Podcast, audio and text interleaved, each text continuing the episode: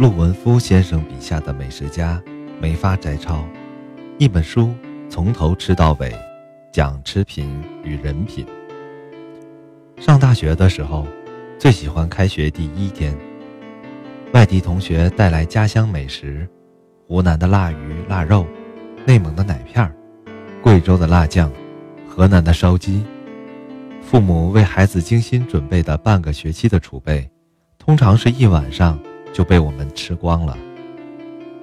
北京的同学过意不去，相约每人从家里带一盒好菜，周末聚餐。王某同学人头次，带一饭盒炸虾片梦事儿。学校的饭菜油水不多，分量也不足，导致同学们个个饭量惊人。一次，我连米带面吃了五碗。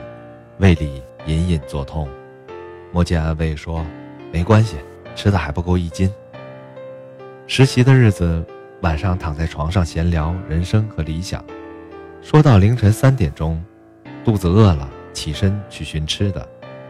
所有店铺都关门了，唯有一个馄饨摊儿孤独地支在街口。卖馄饨的小伙子家在浙江，因生活所迫。漂泊在沙市街头做着小本生意。听说我们来自遥远的北方，顿时生出同是天涯沦落人的悲凉。舀馄饨的筛子捞得发狠，总要多送上几个。同学和我心存感激，不知如何报答。同学说：“别费心思了，咱们每天去吃，就是对他最大的报答。”心中一块石头悄然落地。遂转过身去，蒙头大睡。当了记者，吃饭的机会不少，有时一堆新闻单位的人坐在一块儿，互不认识，不好多吃，便佯装对桌上的生猛海鲜不感兴趣，吃两口青菜便匆匆告辞。回到单身宿舍，又点火煮挂面。有时纳闷，都是年轻人，他们就不饿？有一次没走，耗到最后。才见到挺下来的几位，风卷残云，吃光喝尽。正是谁等到最后，谁吃的最好。张嘴就有学问的中国人讲究吃，天塌下来也不能耽误吃。病入膏肓还有人劝，想吃点什么就吃点什么吧。验明正身，奔赴刑场之前，也会送上一顿好酒好菜。更常见的是。酒杯一端，政策放宽，只要吃了，关系就近了一步。我当上记者的第二年，去调查一个靠假冒伪劣发家的人。事情办完，已经天黑，造假者叫来了他的两个小姨子，浓妆艳抹，一左一右夹着我，非要请我搓一顿。我执意不去，却无法脱身。我急了，对天大吼：“走，吃海鲜去！”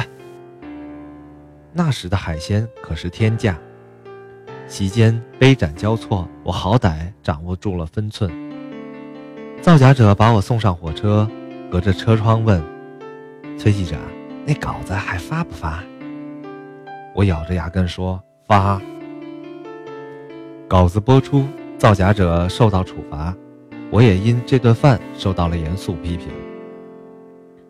同一年，我去南方采访。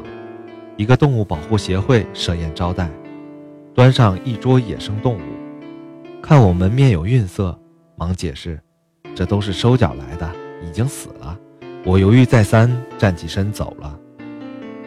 比起来，自然之友的杨东平先生则是旗帜鲜明。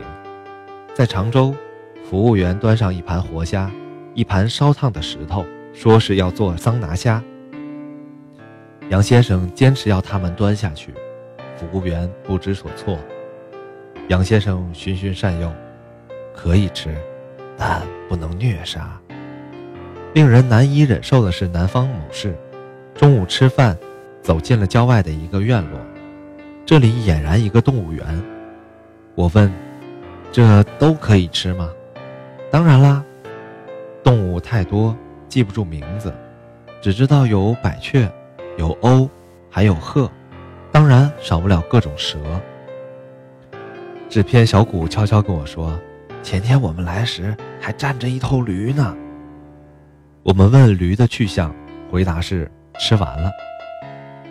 一九九九年，实话实说的春节特别节目被定为吃的故事。征集广告一打出，应征像雪片一般。策划虎迪看看信，眉开眼笑，嘴里不住地说：“成了，成了。”